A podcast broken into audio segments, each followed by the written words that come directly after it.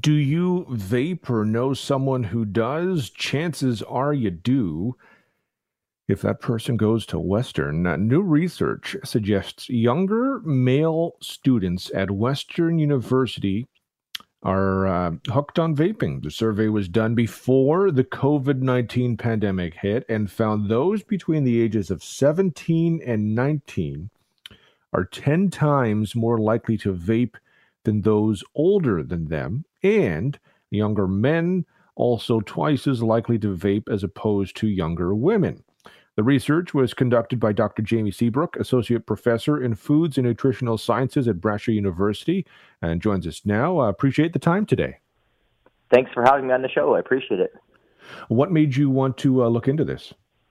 Well, I'm actually doing a considerable amount of research on, on vaping right now. I have a, a Canadian Institutes of Health Research grant, and um, most research to date has really focused on, you know, in Canada, high school and even higher years of even elementary school, but there, we really don't know a lot about vape use in post-secondary institutions in Canada per se. So I thought it would be interesting to look at uh, the extent of vaping in university here at Western, and I combined into three different age categories, knowing what we know about youth and vaping. So I looked at university students between the ages of 17 to 19 20 to 25, and those that were older were classified as 26 or older.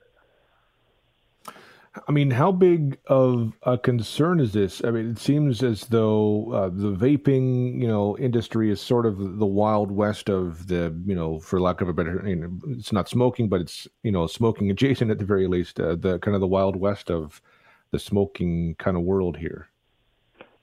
Yeah, I mean, I think one of the biggest concerns, of course, is we know that youth vaping uh, or vaping in general is associated with, you know, lung injury, respiratory illness, and we also know that about 90% of youth who vape use a product containing nicotine, and that's really concerning because we know that nicotine addiction is a real thing, and there's lots of evidence that shows that youth are who vape. A lot of them aren't smoking. Uh, so what happens is they get addicted to this nicotine and they're far more likely to become smokers in adulthood. In fact, um, we know, for example, that um, vape use doubles the risk of being willing to try cigarette smoking among youth. There's a lot of research to support that. Which is interesting. You know, I know some people who vape and they're former smokers. And so for the longest time, it was viewed as a way to wean off of smoking, but it seems to be sending people in the other direction.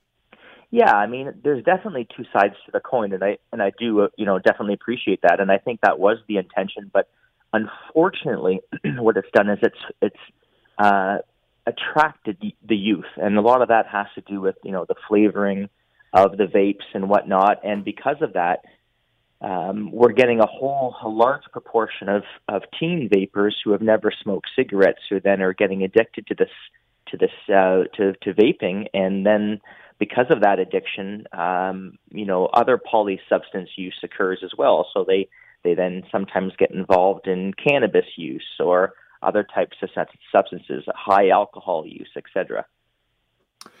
You kind of touched upon it, but what is it about that 17 to 19 cohort that is um, that has them so into vaping?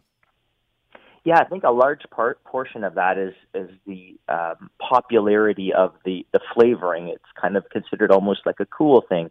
Um, one of the students that I teach martial arts to actually told me that you know you go into a a washroom in a high school and all you smell is the flavoring of vapes because it's almost like a hangout spot. Almost everyone is doing it, even though they're not allowed to. But you know they they go in quickly and then they they come out and so it's a real popularity thing, and it's a, it's a high concern because what I'm what my research is finding is those who vape are far more likely to engage in other, you know, substance um, risk-taking behavior, whether that's high alcohol use, cannabis. There was even a small proportion who were um, using cocaine on a regular basis. So this is this is really concerning you know that we've had some stories uh, locally where there have been some you know uh, some very serious uh, outcomes with with uh, with uh, vaping and popcorn lung i think of do we know the long-term consequences of this you know there's actually a very little research that looks at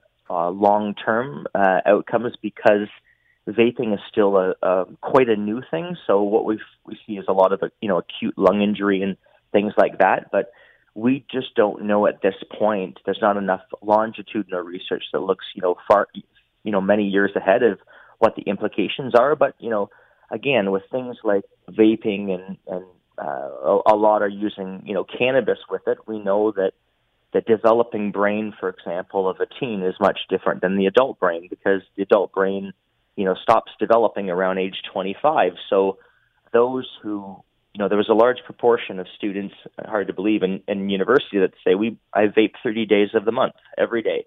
So this, you know, extent of frequency and intensity of vape use is, is certainly very concerning long term. What do you hope people take from this research? Well, I hope that the findings uh, from this research um, can be used by, say, the university, um, certainly the local public health unit, that really can help develop future vaping awareness and prevention campaigns, and, and that because I looked at predictors of vape use, to really effectively target such activities to the most vulnerable students. So by knowing who are those that are most vulnerable, it allows us more opportunity, I think, to target the interventions appropriately. It's uh, really quite interesting, and I uh, will will follow it closely. Uh, Dr. Seabrook, I certainly appreciate the time today. Thank you very much. Thanks very much. That's Dr. Jamie Seabrook, Associate Professor in Foods and Nutritional Sciences at Brescia University.